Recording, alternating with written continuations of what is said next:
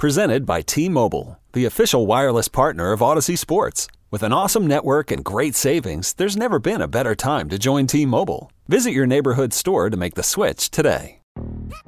Yo, Trey. Kevin, what's up, man? You know, I've been thinking, what would have happened if the NBA never vetoes the Chris Paul trade to the Lakers and we get CP3 in the same backcourt as Kobe in L.A.? Well, you get a very happy Jack Nicholson, for sure. And the Lakers probably win a bunch more championships. CP3 finally gets a ring or two or three, and the Kardashian empire is forever altered. What did you just say? Hey, everybody, I'm Trey Wingo. And I'm Kevin Frazier, and we're teaming up on a new weekly sports podcast from Wondery, Alternate Routes. As former SportsCenter anchors and current sports obsessives, we're consumed by all the what-if questions that make being a sports fan so excruciatingly fun. If you're like us, then you also live and die on the fallout from every drop pass or play call. Each week on Alternate Routes, we'll take a flashpoint in sports, break down what actually happened, then explore every alternate scenario and the ripple effects it would have caused. Follow Alternate Routes on the Wondery app or wherever you get your podcasts. You can listen early and ad-free right now by joining Wondery Plus.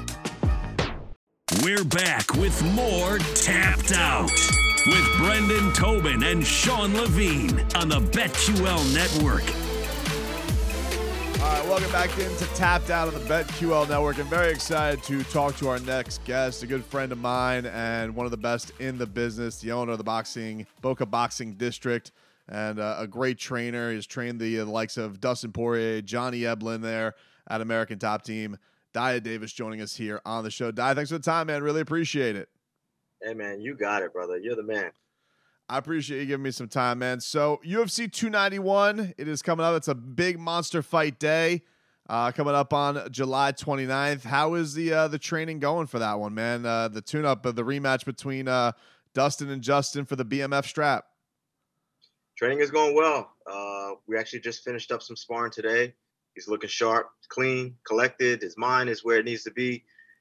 He's looking great, man. He's focused and ready to go.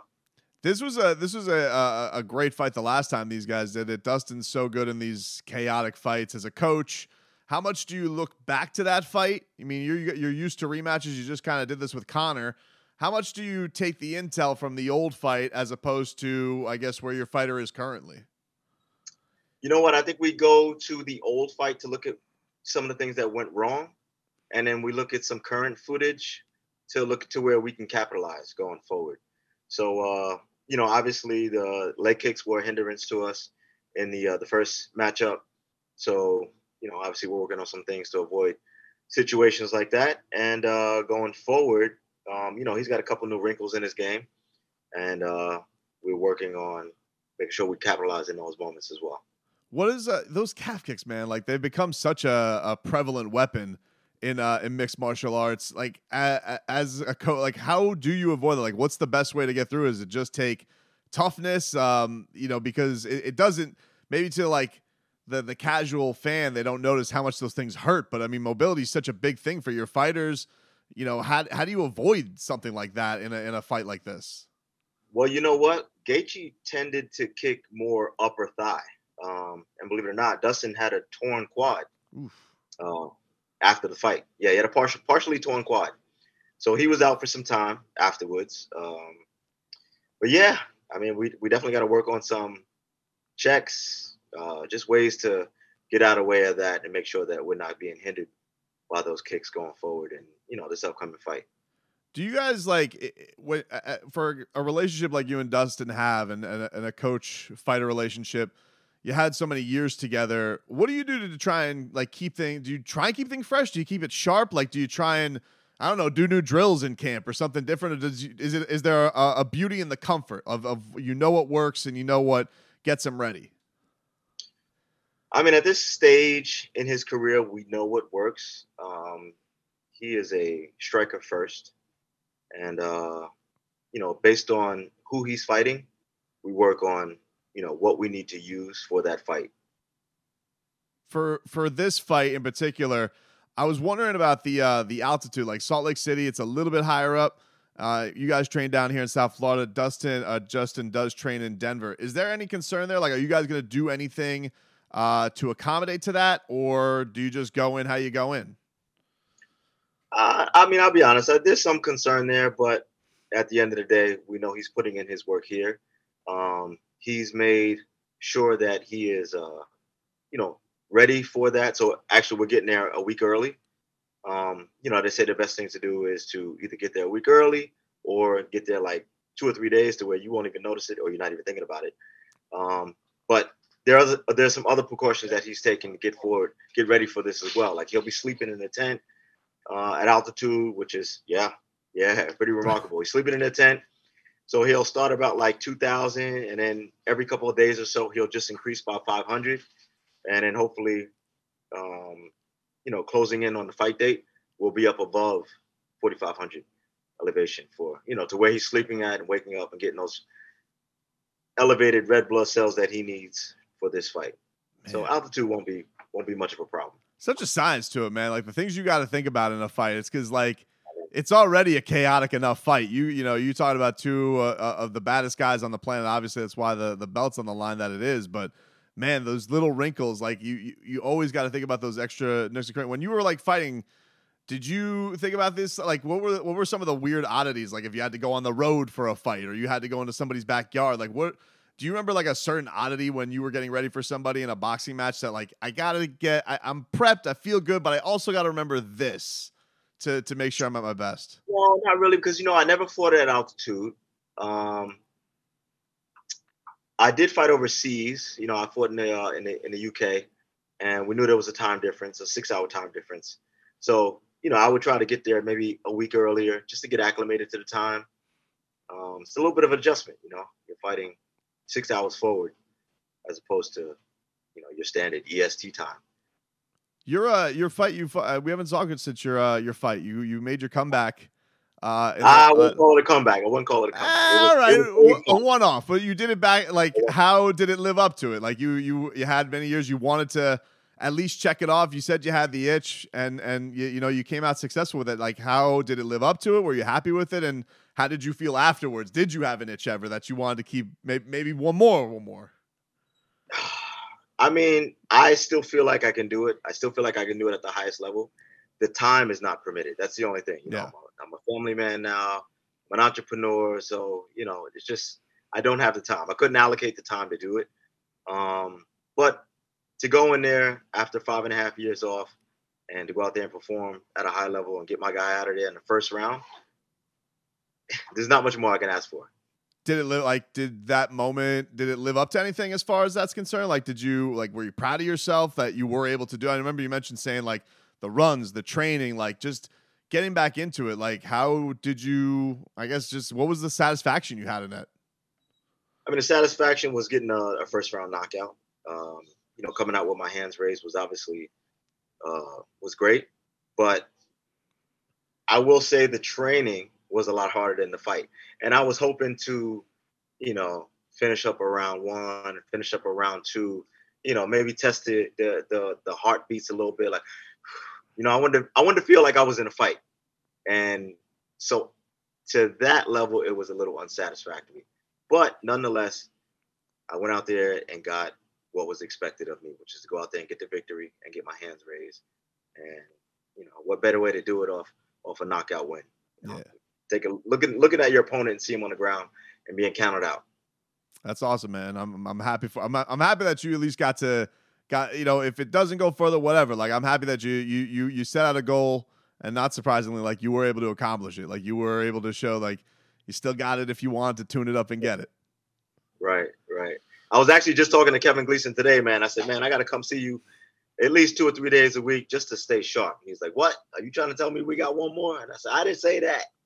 I said, I just want to stay sharp, because by me staying sharp also helps my fighters stay sharp. Like if I ever decide to get in there and mix it up with them, at least I can give them an honest look. Big news this week. I'm interested in your perspective about this because I think everybody feels like they know what's going to happen because, when an MMA fighter goes over to boxing, you feel like the MMA guy's got no shot. So Tyson Fury versus Francis Ngannou got announced this week. Right. Is there a prayer in hell for Francis? Has he got a shot? Because Tyson's the man. He's already doing this against the best heavyweights in the world. It's going to be a cool spectacle, but like how, if there's any way, does he have a shot at beating Tyson Fury? Listen, man, the guy's got two healthy arms, two healthy legs. He's got a brain on his shoulders. So I mean, there's definitely a possibility he can get it done, but the chances are very unlikely, I should say.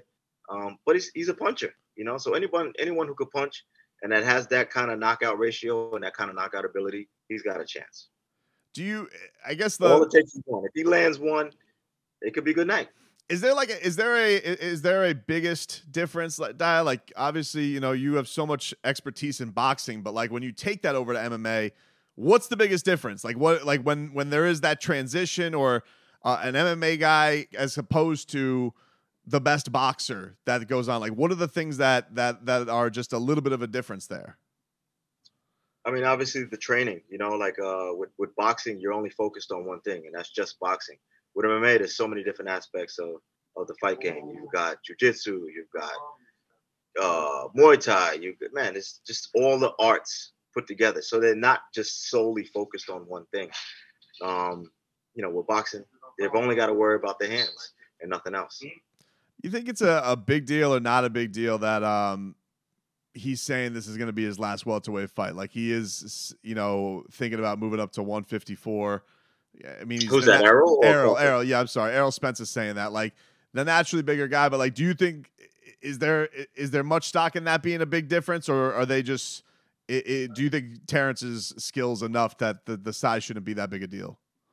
Well, I know Errol's a big guy. I know he typically walks around out of camp, high 180s, 190s plus.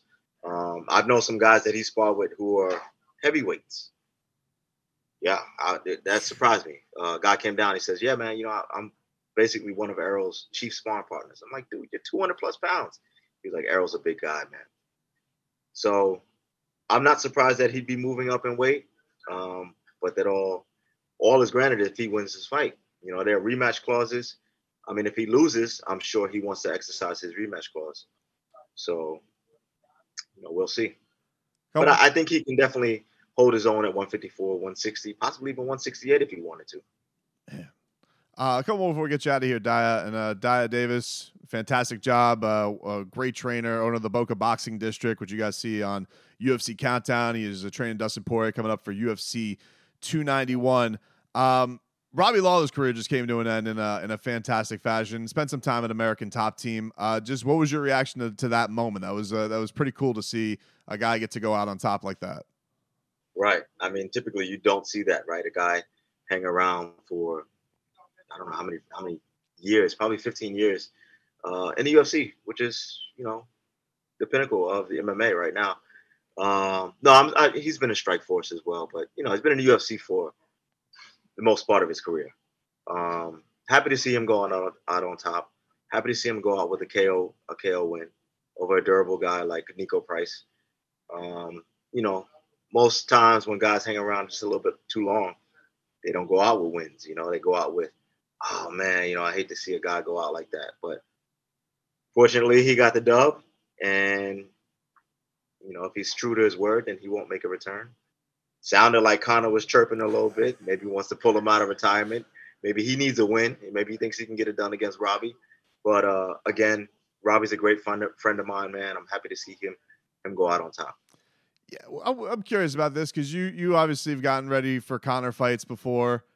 What do you think, man? What do you make of this from the outside looking in? Like, do you feel like he's coming back, or do you feel like he says he's coming back just to like be around and have headlines, but it doesn't look like he could come back? It's a devastating injury to come back from. Yeah, you know, genuinely, I think Conor wants to come back. I think the demons outside, you know, the partying, the drinking, the cocaina, you know, if that's the case, you know, it's been said that, you know, he dabbles a little bit.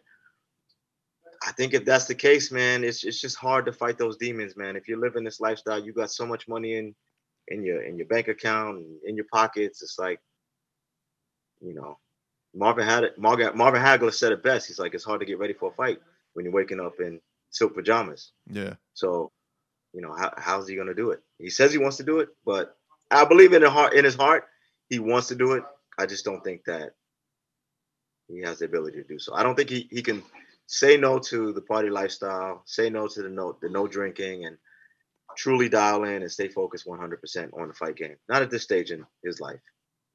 My last one for you, Dyah, is Johnny Eblen. We've had him on the show before, but this guy is, for UFC fans who don't watch Bellator, like, this guy's a monster. I mean, this guy, he seems like one of the best middleweights on the planet. For those who don't understand it, like, what makes Johnny Eblen special when you're training with this guy?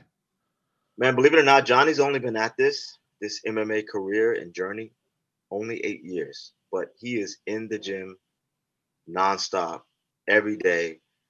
I mean, there's been times where I'm like, I'm trying to pull this guy away. Like, hey, Johnny, like, relax, bro. Your fight's not until another 3 months. Old Man Winter here. If I had it my way, it would stay winter all year long. Short days, wind chill, black ice, and a good polar vortex. Oh, heaven. Wait, is it getting warm in here? Your cold snap is over, Old Man Winter. Spring has arrived. Spring. Spring is here, which means it's the perfect time to get away in the Hyundai you've always wanted. Visit the Hyundai Getaway Sales Event, where you can get great deals on all of our award-winning Hyundai models, like the tech-filled Tucson and Kona, as well as the spacious Palisade. Enjoy wherever you go with the peace of mind that comes with America's best warranty and 3 years or 36,000 miles of complimentary maintenance. But hurry in. These deals won't last. Add more joy to your journey at the Hyundai Getaway Sales Event. Now get 0% APR or up to $1,500 bonus cash on the Hyundai Tucson. Now, during the Hyundai Getaway Sales Event. Offers end soon. Call 562-314-4603 for details. He's like, no, I just want to get better. I'm like, yeah, but there's a such thing as overtraining. I don't know. I'll be all right. I get proper rest, and I'm getting my sunlight, and I'm eating organ meat. Like, you know, he does things to where as a fighter is supposed to do. You know, he's resting properly. Stats. He's all about stats. He wears the, what's it called? The whoop. I don't know if you ever heard about this. So like a ring? That's like the ring, something like that? Yeah, exactly. It's kind of like the ring, and it lets you know if you're fully recovered and if you're getting your proper rest and if you're dehydrated. Like, it's just got all these things to read your heart rate and let you know where you're at. And, you know, he follows that thing to a T. And he's in the gym. Like, dude, he's probably been Dustin's chief sparring partner for this fight going forward. Man, that's nuts. Well, listen, you train. You've done a hell of a job with both of them, man. Thank you, brother. I appreciate that, man. I appreciate you giving us some time. Thank you so much, man. Good luck with the travel coming on up. Enjoy that altitude, and try and stay cool down here. Dyah Davis, and go check him out. Boca Boxing District, just a fantastic facility. He's done a fantastic job with it. How many years have you been open now, man? Is it 5? 4.5, coming up on 5. February will be 5. Congratulations, man. Well, we got to get you back in here, champ. Let's go, get down champ. There. I got you. Almost. All right, Dyah, I appreciate it, man.